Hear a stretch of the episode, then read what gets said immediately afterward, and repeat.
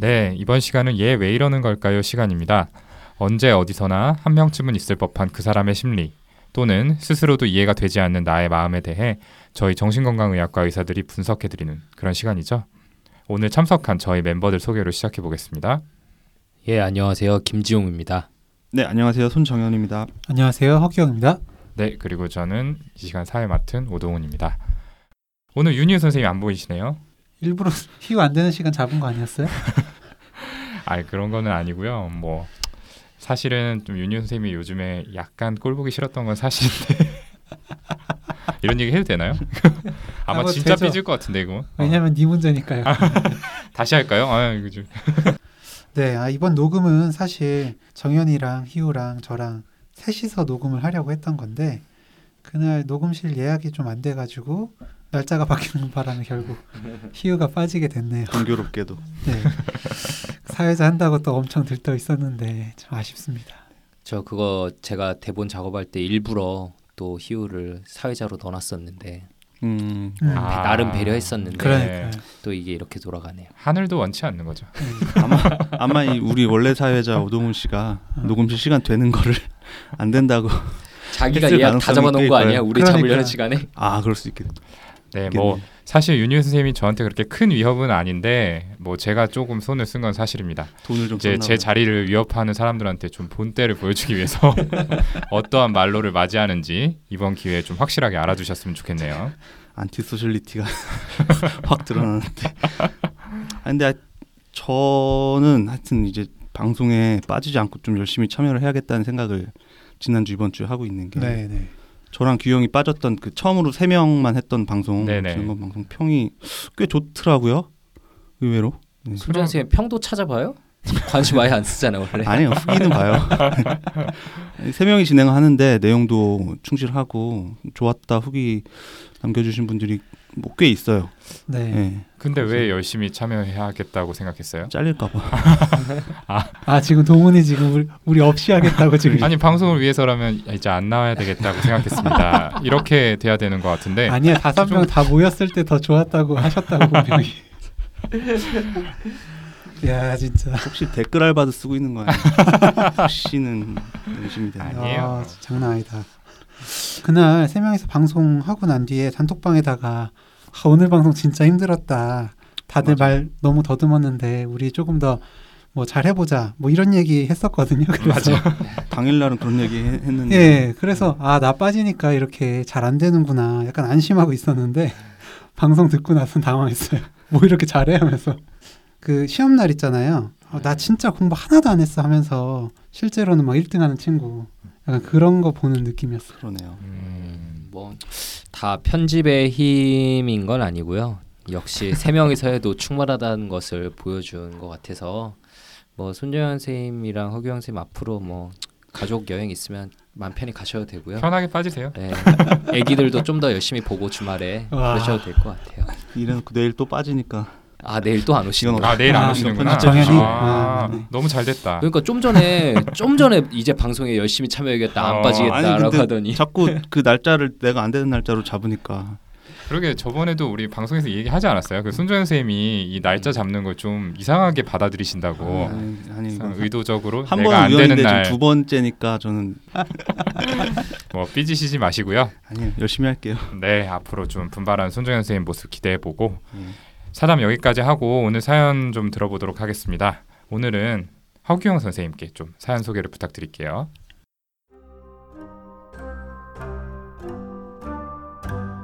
안녕하세요. 뇌부자들 잘 듣고 있습니다. 궁금한 점이 있어서 연락을 드립니다. 저는 기본적으로 사람을 좋아하는 성격입니다. 그런데 가끔 도가 지나칠 때가 있는 것 같아서 이런 행동의 기저에는 어떤 이유가 있는 건지 알려주시면 감사하겠습니다. 저는 처음 만나는 사람에게도 제 얘기나 뭐 심지어 심각한 고민거리도 스스럼 없이 막 얘기하고 마음이 편해지는 성격입니다. 그런데 공적인 자리에서도 그 예를 들면 면접 같은 어느 정도 격식이 필요하고 감출 필요가 있는 자리에서조차 저의 허물을 스스로 털어놓으면서 결국 저에 대한 이미지를 스스로 깎아내리는 것처럼 느껴집니다. 평소 낯선 사람을 만나서도 그냥 제 모습을 가식 없이 오픈하는 것이 마음 편하다고 생각했고 주위 가까운 친구들도 저에게 겉과 속이 같다. 항상 그때그때의 감정을 솔직하게 표현한다. 이런 말들을 해줍니다.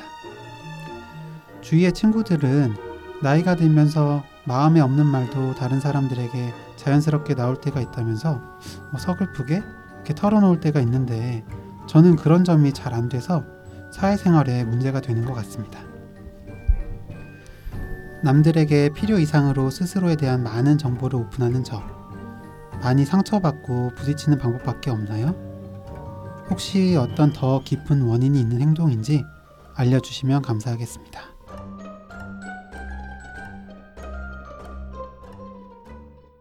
네, 사연 감사드립니다. 어, 지나칠 정도로 나 자신을 다른 사람들에게 쉽게 오픈하는 게 고민이다 라는 분의 사연인데요. 다들 좀 어떻게 들으셨나요? 아, 사연 이렇게 읽으면서 저도 좀 예전에 고민했던 부분이긴 하거든요. 사람들한테 나에 대해서 얼마나 얘기를 해야 되는지. 그 대학교 입학하고 1, 2학년 때도 그랬고 정신과 이제 전공이 수련하면서도 고민을 많이 했어요. 사실 저는 좀 오픈을 잘 못하거든요. 네, 예. 규영이 자기 얘기 진짜 안 하죠. 네. 그래도 비밀에 요즘은 좀 남자. 하지 않나요? 베일에 쌓인 남자. 충청도 남자라서 갑자기 지역색을 의문스러운 충청도 남자. 아, 속내를 알 수가 없어요. 근데 저는 제 얘기를 안 하는 것뿐만 아니라 그냥 얘기를 안 하는 얘기를 안 하고 핸드폰 게임을 조용히. 어, 뭐 하나 이렇게 딱 보면은 네, 어쨌든 그런 편이긴 한데 대학 초에는 뭐 인간관계에서 했던 고민이나 또 정신과 전공의 수련 중에는 면담 중에 환자에게 얼마나 오픈해야 되는지 이런 고민들 했었거든요. 음, 그런 고민들이 떠올라서 공감하면서 좀 들었습니다. 네. 저도 비슷한 느낌이 있었고 또 저도 공감된 점이 또 있었던 게 그 사적인 관계에서 제가 어렵지 않다고 느껴지는 자리나 제가 그냥 편한 사람들한테는 아 여기까지는 내 마음을 오픈을 하고 이 다음에 여기서부터 좀 가려야겠다 그렇게 생각을 안 하고 그냥 정말 막 편하게 말하는 편이거든요. 내가 그렇게 하면 서로 솔직해지고 그러다 보면은 편한 사이가 더 편하고 가까운 사이가 될 수 있으니까 대체로는 좋은 점이라고 생각을 하긴 하는데 분명히 그렇지 않을 때도 있어요. 가까운 사이여도 어느 정도 이렇게 가리고 마스킹을 하는 게 서로한테 바람직한 상황이 분명히 있긴 있거든요. 내가 의도치 않게 상대방 기분을 상하게 할 수도 있고 또 이제 사회생활 하다 보면 조금 음 이제 뭐 업무적인 관계나 그러면 좀 이렇게 제기도 하고 연기도 해보고 해야 될 때가 있는데 그걸 잘 못해서 손해를 볼 때도 있었던 것 같고요. 음, 네, 저는 뭐 좀 두 지금 앞서 말한 허규영 선생님이나 손재현 선생님 두 분의 얘기에도 좀 다 공감할 수 있었던 게 제가 예전에는 속마음을 진짜 많이 이야기하지 않는 편이었어요. 그냥 뭐 두루두루 지내는 편이라서 뭐 아직 친하지 않은 사람들하고 이야기할 때는 거의 제 이야기 안 하고 뭐 낯을 가린다고 해야 되나? 그래서 뭐 처음 보는 사람한테는 제 이야기를 잘 안 하다 보니까 친해지는데 시간도 좀 많이 걸리고 그랬던 것 같은데 어, 예전에는 확실히 그랬는데 시간이 가면서 또 지금은 많이 바뀐 것 같아요. 아마 이제 최근 몇 년 사이에 절 만났던 분들은 지금 한 이야기 들으면 제가 뭐 말도 안 되는 얘기를 하나 이런 생각을 하실 것 같기도 한데 지금 이분들도 웃으시는 거 보니까 요즘은 제 이야기를 많이 하거든요. 저도 제가 왜 이렇게 바뀌었는지는 잘 모르겠는데 어쨌든 제 예전 모습이 생각나서 이 사연자분은 대체 왜 처음 보는 사람들한테까지 자신을 이렇게 오픈하는 이유가 뭘까에 대해서 더 궁금해지기도 했어요. 뭐 지금부터 이제 각자 생각난 것들이 있으면 한번 이야기를 해볼까요? 네, 네. 뭐 어떤 상황에 남들한테 내 이야기를 하는가 이런 상황에 대해서 좀 생각을 했거든요. 뭐 사연처럼 처음 만나는 사람한테 내 이야기를 하는 그런 자리가 뭐가 있나 생각을 해보면 소개팅 자리가 좀 대표적인 것 같은데요. 음. 네, 뭐 저는 해본 적은 없는 것 같은데 수줍게 거짓말을 하시네요. 네, 깨알 같네요. 한두 번 정도 한 것 같습니다. 어쨌든 그 상대방이 진짜 내 스타일이 아니면은 사실 그 사람이 어떤 사람인지 뭐 알고 싶지도 않고 내 이야기도 별로 하지 않고 그냥 뭐 시간만 때우다가 헤어지겠죠. 근데 반대의 경우로 완전 제 이상형이 나온 거예요. 뭐 예시죠. 그러니까 그 사람도 나에게 굉장히 호의적으로 대해주고요. 굳이 예시라고 말을 안 하셔도 그냥 마음에 지금, 지금 부인분과 소개팅으로 만난 게 아니었나 아니에요, 보네요. 절대. 아, 아. 네. 아, 그래서 근데 이렇게 이상형을 전에. 만났었나 음. 보구나. 아, 소개팅으로 만난 사람은 없습니다. 한 적도 없고요. 아까 말씀드렸듯이. 네, 그 상상이에요, 상상. 네네. 네. 그래서 그렇게 나도 마음에 들고 저쪽에서도 호의적으로 대해주면 어느새 나도 모르게 막 나에 대한 이야기를 하게 되잖아요. 나는 뭘 하는 사람이고 뭘 좋아하고 뭐 어떻게 시간 보내고 뭐 이런 얘기들이요. 그러니까 제가 이 소개팅 상황을 말씀드린 건 나에 대해서 상대방에게 오픈하는 건 결국 이제 상대방의 관심을 얻기 위한 그런 행동이다라는 거에서 말씀을 드린 겁니다. 음, 그렇죠.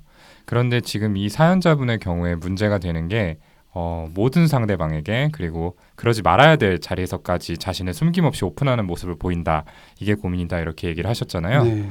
그러면 이 부분은 모든 사람들로부터 관심을 얻기 위한 행동이다. 이렇게 봐도 되는 걸까요?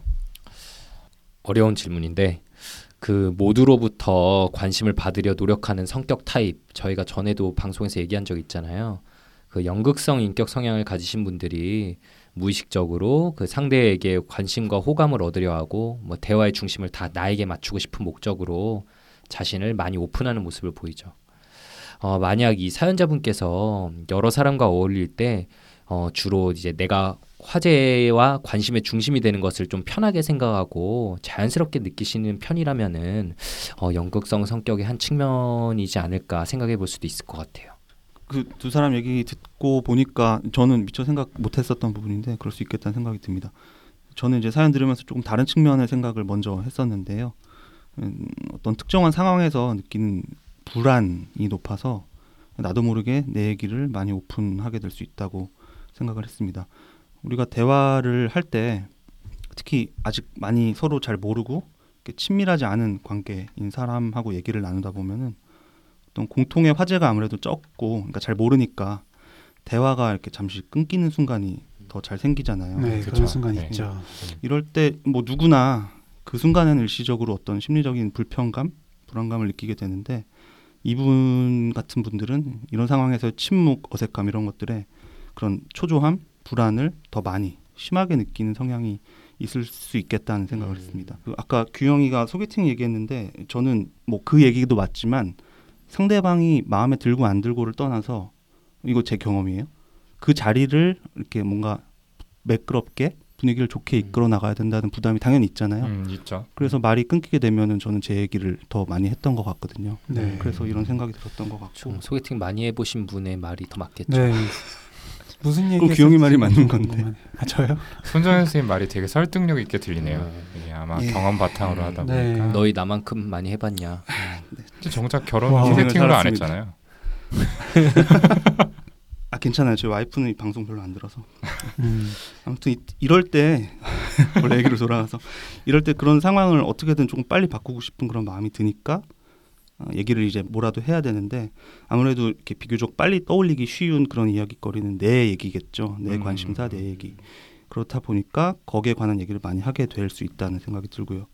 그러니까 정리하면은 이제 침묵이나 어떤 어색한 상황에 대한 일종의 사회적인 불안이 높아서 그 불안에 따른 행동으로서의 어떤 이 사연자분 말씀한 과도한 자기 오픈을 하게 될 수 있다는 이야기입니다. 음. 네. 그 확실히 그 다른 사람하고 대화하다가 조용해지면은 뭔가 이야기를 해야 할 것 같은 생각이 들면서 무슨 얘기를 해야 하나 하는 생각을 하다 보니까 먼저 떠오르는 게 내 이야기다. 지금 이런 이야기인데 네. 그렇게 생각해 볼 수도 있을 것 같아요. 실제로 주위에서도 종종 이런 분들을 본 것 같거든요. 그래서 모임 자리가 조용해지면은 뭔가 이 침묵을 깨야 된다는 압박감 때문에 분위기를 띄우려고 더 오버해가지고 이야기를 하는 거죠. 그런 사람들 한 명씩 있죠. 네. 예. 생각해 보면 저도 어떨 때는 좀 그런 모습이 되는 것 같기도 해요. 이제 원래 제 모습은 평상시에 모임 자리에서 굉장히 조용히 있는 편이거든요. 왜 웃으시죠? 좀 진지하게 저도 제 이야기 하는데 교과서에 나오는 연극성 인격 있는 오동훈이 참. 조용히 하시고요. 네. 예, 제가 사람들의 시선이 집중되는 자리를 굉장히 싫어하는 편이라서 학교 다닐 때 동아리 모임에서도 제가 앉는 자리 쪽은 항상 이 조용한 친구들이 앉아서 먹는 데만 집중하는 이제 그런 테이블에 앉곤 했는데요. 계속 해보세요. 아니, 너무 웃으시는 거 아닌가요, 이거? 아 너무 뭐 그러다가 술 기운이 오르면은 조금 달라지는 모습을 뭐 여기 있는 선생님들이 보시고 이렇게 웃으신 것 같은데 항상 술을 드시고 계세요. 아침부터 술을 먹어서 물 대신 술을 아. 마셔. 어, 아, 저의 내면은 굉장히 샤이한 사람입니다. 아무튼 뭐 저는 그런 조용한 분위기를 편하게 느끼는 타입이었어요. 근데 이제 매번 이제 그런 모임 자리만 있는 건 아니잖아요. 그러니까 뭐 어떤 뭐 강의나 앞에 나서서 이야기를 해야 되는 그런 상황이라든지 아니면 뭐 생일 파티처럼 이제 내가 모임의 주인공이 돼가지고 이렇게 사람들을 좀 신경 써야 된다든지 이런 상황이 되면은 조금만 분위기가 조용해져도 자꾸 좀 신경 쓰이고 불안해지고 하더라고요. 그래서 그 분위기 깨겠다고 뭔가 이렇게 주저주저 얘기를 하고 나서 반응이 시원치 않으면은 아 내가 왜 이런 얘기를 했을까 하면서 이렇게 좀 자책도 하고 그럴 때가 종종 있었던 것 같아요. 네. 그러셨군요. 너무 무서워서 미안한데 재밌는 얘기 잘 들었고요. 사실 동훈이는 뭐 그런 적은 잘 없었던 것 같긴 한데 종종이라고 하니까 넘어가도록 하고 사실 동훈이 항상 모임의 중심에 있었죠. 그 동훈이가 얘기하는 거 들으면서 오늘 참석하지 못한 희우가 좀 떠올랐어요. 저하고 좀 같은 동아리였었거든요. 어, 동아리 모임에서 이제 한참 이야기하다가 피곤해서 쉬고 싶으면은 희우 옆자리 가서 쉬고 그랬었는데 음. 그 왜냐면은 희우가 조금 그 다크한 그런 느낌 있잖아요. 조금 예, 좀 많이. 그리고 항상 희우 주위엔 또 그런 친구들이 좀 모여 있어요. 얘기도 굉장히 진지한 얘기 좀 하고 있고. 저처럼. 자꾸 산통을 깨네요 오늘. 네. 어, 우리 너무 근데 다들 너무 치고 들어와서 어, 어, 네, 네, 아, 그랬어요. 네. 그래서 그랬는데 제가 사실 처음부터 희우랑 친한 건 아니었어요. 그런 느낌 때문에 좀 음. 처음에 번덮하기가 좀 힘들었었거든요.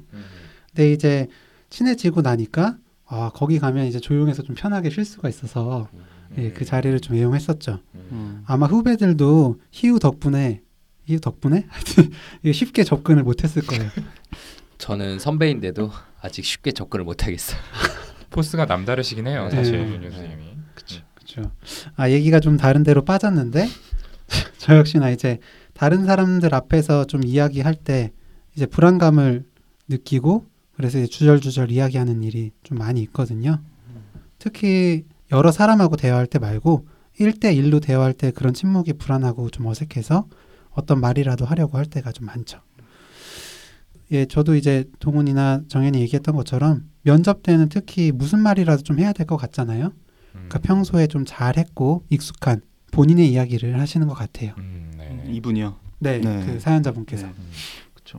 그 사실 지금 저희가 녹음하고 있는 방송 팟캐스트도 어떻게 보면 이제 여러 사람들이 들으실 걸 예상하고 그 앞에서 얘기하는 것과 마찬가지 상황이잖아요. 네, 그러다 보니까 이 뭔가 할 말이 없고 다들 이렇게 녹음 중에 뭔가 조용해지는 그런 순간이 있으면 한 마디씩 던지고는 하는데 나중에 들어보면 아, 내가 왜 여기서 이런 말을 했지 하고 음. 정말 창피한 이불킥을 하고 싶은 기분이 저는 많이 있었습니다. 음, 네, 맞아요. 좀 공감이 되는데 이제 조금 어떻게든 살려보려고 막 다들 아무 말이나 한 마디씩 던지다가 진짜 두서가 없어져가지고 아 이러다 방송 망하겠다 싶었던 적이 있었죠. 네, 확실히 여럿이 모여 있을 때 침묵이 좀 계속되면은 그 불안감 때문에 좀 뭐든 해야 된다는 프레셔가 좀 생기는 것 같기는 해요. 맞아요.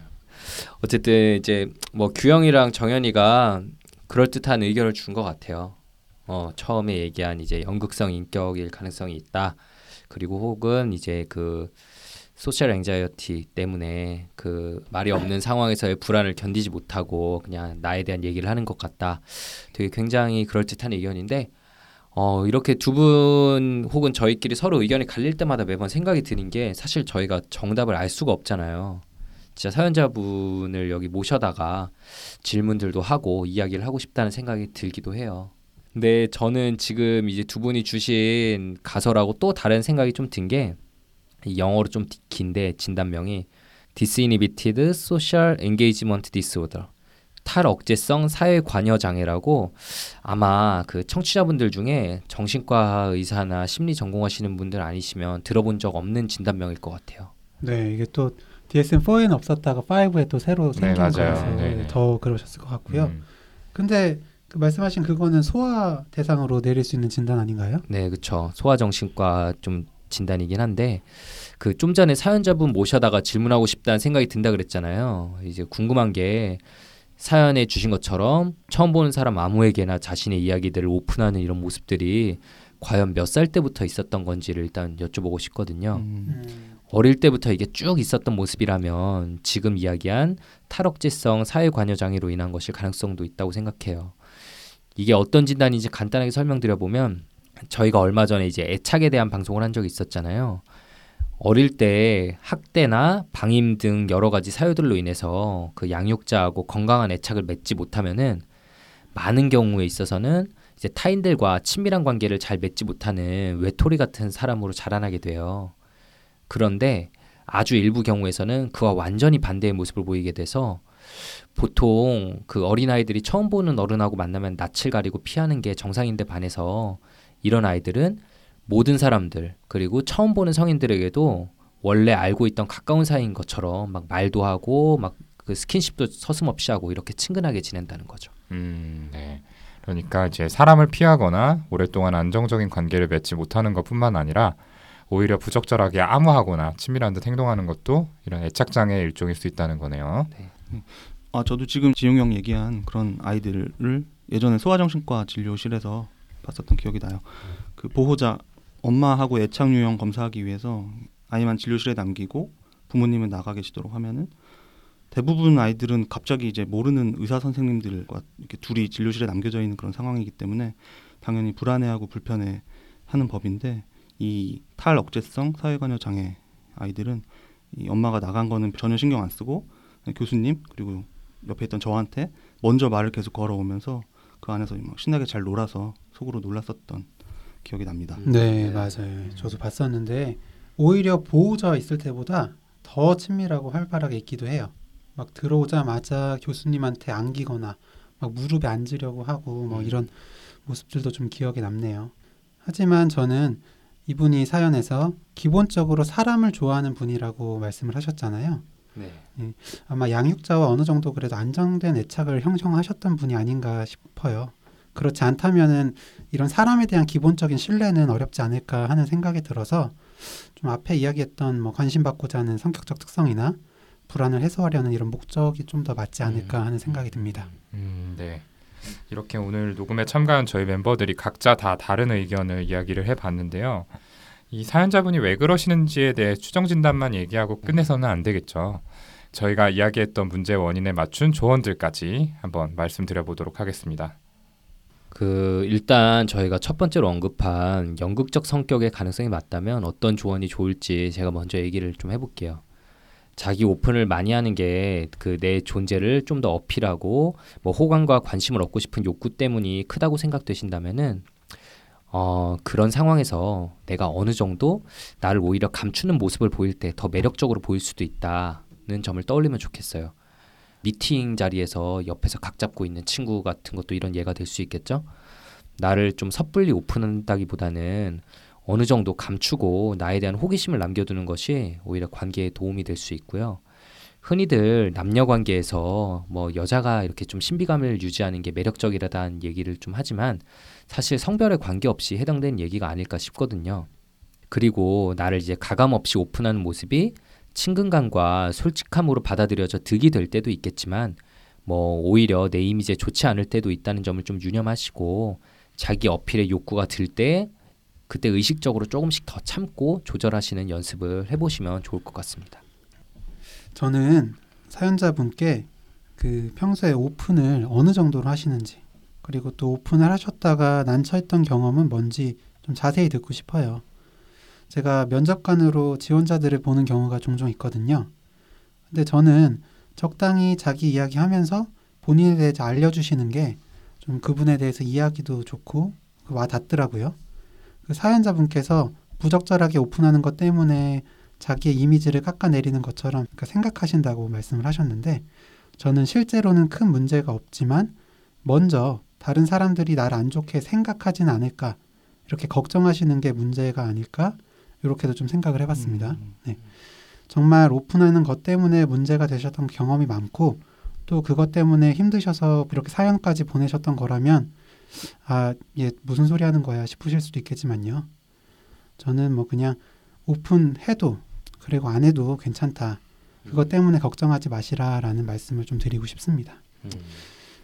좀 헛소리 같기도 한데 제 헛소리를 좀 반박하고 정리해 주실 선생님 구합니다. 아니 되게 굉장히 좋은 얘기 한 것 같은데 왜 갑자기 자기 비하를 처음으로 한 주 쉬더니 우리 허 교수님이 자신감이 많이 좀 떨어지신 게 아닌가 싶은데 네.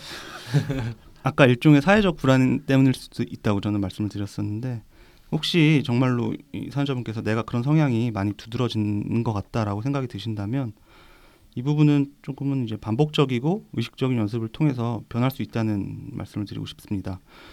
대화가 끊어지는 상황을 겪을 때 먼저 이렇게 황급하게 말을 꺼내지 않고 그런 잠깐의 침묵을 그냥 편안하게 받아들이고 그냥 이런저런 생각을 떠오르는 대로 이렇게 해보는 연습이 효과가 있으실 거예요.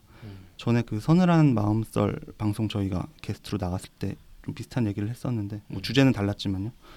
그 분석적인 면담을 저희가 할 때 이 침묵, 이 사일런스가 생길 때 아 이걸 어쩌나 뭐 불안해하고 걱정할 필요가 없고 그러니까 내담자가 얘기하고 싶은 마음이 들 때까지 기다리는 게 중요하거든요. 음. 저희가 치료를 할 때 10분이고 20분이고 기다릴 때도 있- 있어요 실제로 물론은 이 일상적인 관계에서는 그런 상황까지는 될 리는 없고 몇 초 몇 십 초일 텐데 그런 어색한 침묵 상황에서 아 그냥 하고 싶은 말이 나나 상대방이 떠오를 때까지 뭐 굳이 아무도 말 안 해도 괜찮지 뭐 이런 생각을 떠올리시면서 좀 편하게 적응하시는 연습을 해보시면 좋을 것 같습니다. 음, 네. 저도 사실 이 사연 처음 읽고 그 규영이랑 비슷한 생각이 들었었거든요. 그 이분을 직접 만나 뵌 건 아니지만 어떤 글 쓰신 내용들을 보면은 사회적인 판단력이 부족해서 뭐 진짜 엄한 자리에서 심하게 부적절한 얘기를 하는 분은 아니라는 생각이 들어요. 그렇죠. 그런 분은 이런 메일 보내시지도 않죠. 네, 네. 오히려 본인의 언행에 대해서 다른 사람들의 평가를 걱정하시는 부분이 너무 과한 게 좀 문제일 수도 있다 이런 생각이 드네요.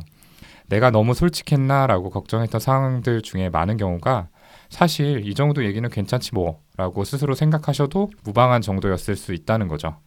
다른 사람들이 보기에도 물론 그랬을 거고요. 혹시 내가 이번에는 정말 크게 말 실수한 것 같다거나 아니면 상대한테 상처를 준 것 같다는 걱정이 될 때는 그 상황에 대해서 다른 사람들의 의견이 어떤지 가까운 주위 분들하고 좀 얘기해 보면서 객관적으로 판단하셔도 좋을 것 같습니다. 네. 그리고 저희가 답장 메일에서도 말씀을 드렸던 건데 그 주변 친구들 평가처럼 그 내 감정과 생각을 감추지 않고 솔직하게 표현할 수 있다는 거는 기본적으로 좋은 측면이 크고 이렇게 뭐 사람을 좋아하고 솔직한 성격 덕에 그 본인뿐만 아니라 주변 분들에게도 긍정적이고 밝은 기운을 많이 주고 계신 건 아닐까 이렇게 생각을 해요. 네. 정반대로 이제 솔직한 마음을 표현하는 게 어렵고 서툴러서 말하지 못한 감정들이 쌓이다가 결국에는 갈등이 생기고 마음의 병이 나는 경우가 굉장히 많거든요.